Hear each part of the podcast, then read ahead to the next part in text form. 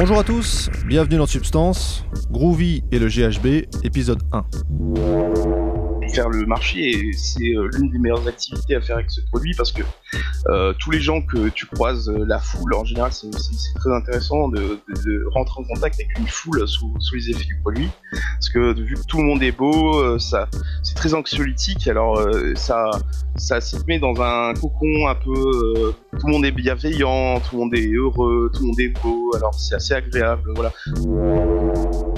Ce témoignage de substance est particulier parce que je n'ai pas rencontré Groovy en face à face, comme je l'ai fait pour les autres témoins de ce podcast. Ça n'a pas pu se faire pour des questions basiques d'organisation. Mais comme je trouve que ce que Groovy a à dire est très intéressant, je lui ai proposé de faire quand même l'interview via Internet et un serveur vocal. Alors du coup, le son est moins bon forcément, et ça va influer sur le format. Parce que pour éviter les grands tunnels d'interview qui sont moins faciles à écouter quand le son est moins bon, eh bien je reprendrai la main plusieurs fois au cours de ces trois épisodes consacrés à Groovy. Voilà pour la forme. Pour le fond, eh bien on va parler de GHB. Alors si on dit GHB, il y a de grandes chances pour que ça vous évoque la drogue du violeur, puisque c'est comme ça qu'on l'a longtemps présenté dans les médias de masse. Mais en fait, c'est avant tout un médicament, il a été synthétisé par un médecin français, Henri Laborie, et il est encore utilisé aujourd'hui par des patients qui ont des troubles du sommeil. C'est aussi une drogue récréative, qui n'est pas très toxique, mais qui est potentiellement très addictive pour ceux qui en abusent. Groovy, lui, a exploré deux facettes, le côté festif, avec ses amis, et le côté noir, l'addiction. Et ça s'est dans son cas très mal terminé, vous l'entendrez. Alors pourquoi cet adolescent urbain, né dans une famille de classe moyenne sans problème, a commencé à prendre du GHB vers 16 ans? C'est ce qu'il va nous raconter dans ce premier épisode. Réglez le son, mettez-vous bien et écoutez, vous êtes dans Substance.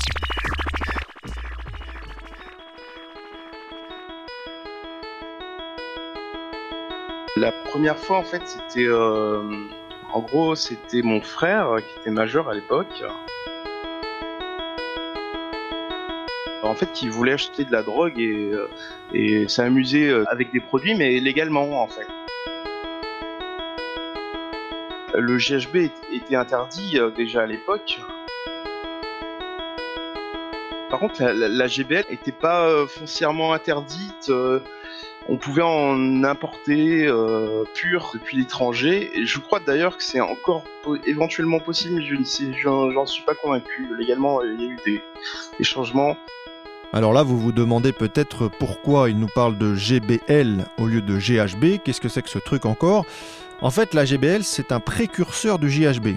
Si vous buvez de la GBL, ça se transforme dans votre corps en GHB.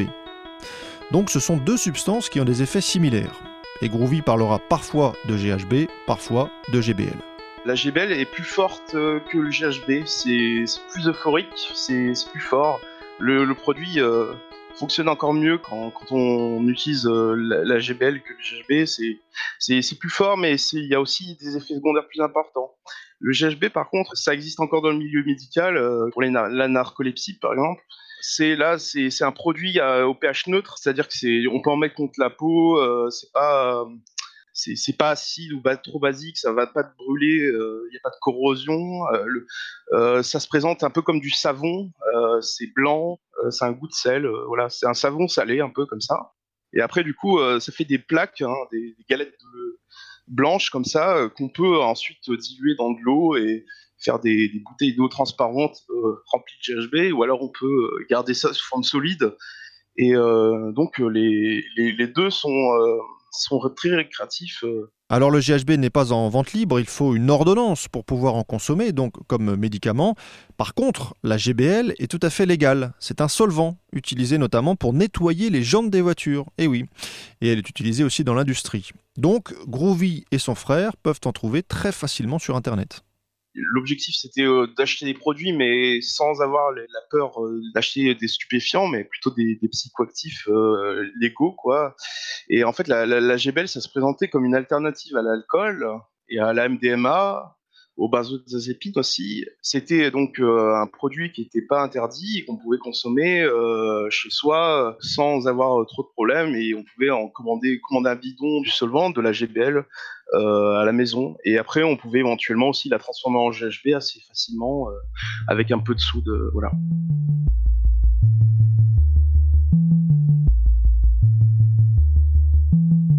C'était avant tout la recherche du plaisir, de l'amusement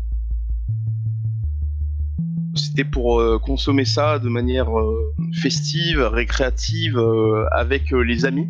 C'était surtout pour avoir une ivresse, pour se sentir bien. Et euh, on avait lu que euh, la, GBL ou le GHB, c'était des, molécules euh, qui étaient plus drôles que l'alcool, avec moins d'effets secondaires, moins dangereuses. Ce qui est le cas si on les consomme de manière modérée en général.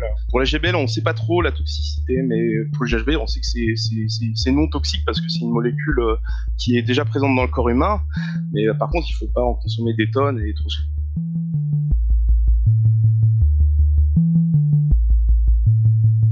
Groovy et son frère reçoivent donc leur commande internet, un bidon de GBL. Groovy a alors 16 ans, il a déjà testé les effets du cannabis et de l'alcool, et rapidement donc il essaye la GBL. J'étais chez mes voisins avec des amis, euh, il y avait mon frère, il y avait des amis à nous. Donc j'ai pris euh, le solvant avec euh, dans un bidon avec un plastique un peu résistant, c'est des bidons de plastique un peu particuliers.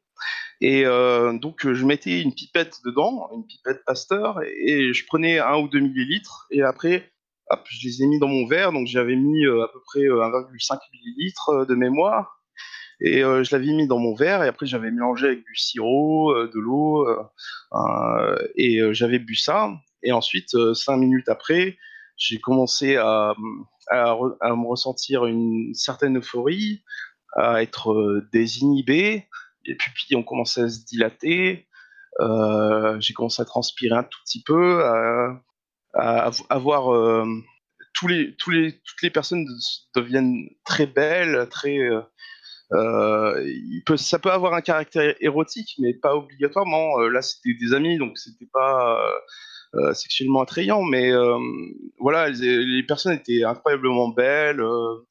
Mais pas d'hallucination visuelle, euh, pas, d'hallucination tactile. Ou... C'était plutôt des, voilà, des sensations, une, une ivresse euh, relativement subtile mais agréable. Voilà, ça, ça dure environ 2-3 heures. pour monter, ça met à peu près 5 à 30 minutes. Le pic des effets maximum, c'est entre 45 et 90 minutes après avoir avalé le produit. Et après, euh, il y a une descente de 30 minutes. Et, parfois, quand on en consomme trop, on peut avoir des, restes, euh, des effets euh, secondaires et indésirables qui peuvent rester plusieurs heures après le, le, trip. Mais ça, ça arrive uniquement après beaucoup de consommation.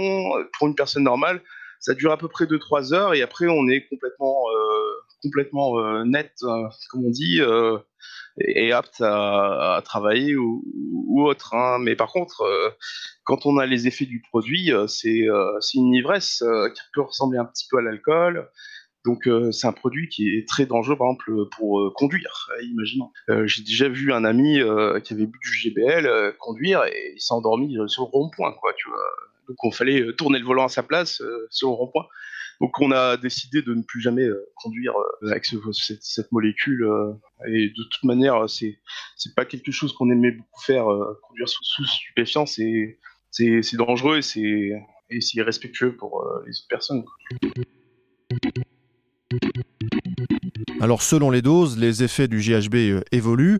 Si on en prend un petit peu, on ressent une légère euphorie. Si on en prend plus, on devient ivre, un peu comme l'alcool.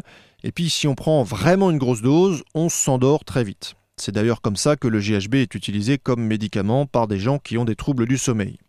Groovy, lui, la première fois qu'il en absorbe, il le fait tout seul, mais il est entouré par des amis. Et ses amis vont rapidement se mettre à en prendre aussi, et donc sa bande va se mettre à régulièrement boire de la GBL pour s'amuser.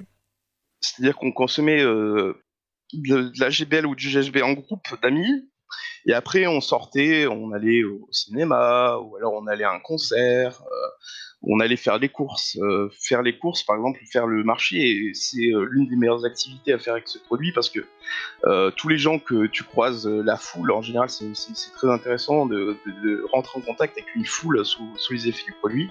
Parce que vu que tout le monde est beau, ça, ça, ça te met dans un dans une situation, c'est très anxiolytique. Alors ça ça, se met dans un cocon un peu. Euh, tout le monde est bienveillant, tout le monde est heureux, tout le monde est beau. Alors c'est assez agréable, voilà.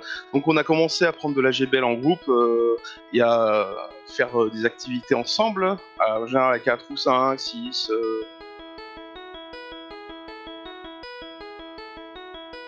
Par exemple, danser. Euh, la musique est très agréable. Euh, euh, elle paraît un peu plus, belle. C'est un peu comme quand on est compète avec de l'alcool. on est dans un moment de désinhibition, alors on a plus de facilité pour aller sur le, dance floor et, se déhancher un peu. Donc c'était souvent une molécule qu'on prenait pour la GBL ou le GLP pour, pour aller en boîte de nuit ou faire des sorties comme ça. Groovy et sa bande vont rapidement décider de transformer la GBL qu'ils achètent sur Internet en GHB. Euh, ça se fait grâce à une recette chimique très simple, trouvable elle aussi très facilement sur Internet, réalisable par n'importe qui. Et ils abandonnent donc la consommation de GBL, dont les effets secondaires à long terme ne sont pas bien identifiés, et ils se cantonnent désormais au GHB, et certains d'ailleurs commencent à en utiliser autrement que dans un contexte festif. Malheureusement, le produit est très polyvalent aussi. Il est particulièrement redoutable pour les timides et les, gens très inhibés de nature. Et donc, euh, j'ai vu un ami à moi qui était très introverti et qui a commencé à boire de la GBL euh, trop souvent et à prendre trop, de doses euh, pour des raisons qui étaient parfois un peu étranges. Euh, par exemple, il prenait de la GBL pour euh, se donner un peu le courage pour aller, euh, aller étudier, partir à l'école le matin, quoi. pour aller à la faculté. Oui, des fois, donc, il consommait avant d'aller en cours, ou alors consommait avant d'aller voir ses parents, parce que ça, ça, l'emmerdait. voilà, donc ça lui donnait un peu le courage, c'était un peu sa béquille au quotidien. Donc il a commencé à en prendre un peu n'importe comment. Qu'on a dû on a dû en parler et, gérer ça pour qu'il il, arrête d'utiliser ça comme une béquille parce qu'à force c'était potentiellement dangereux. On a commencé à avoir des amis qui ont commencé à boire, euh, d'autres qui ont qui fumaient des joints euh, et à force de consommer le produit, on commençait à avoir des descentes de plus en plus importantes avec des effets indésirables. Alors euh, il y en a même qui consommaient un peu de, de codéine qui était sans ordonnance à l'époque pour pour diminuer un peu euh, les effets indésirables à la descente et être euh, dans le confort euh, opiacé après un trip comme ça.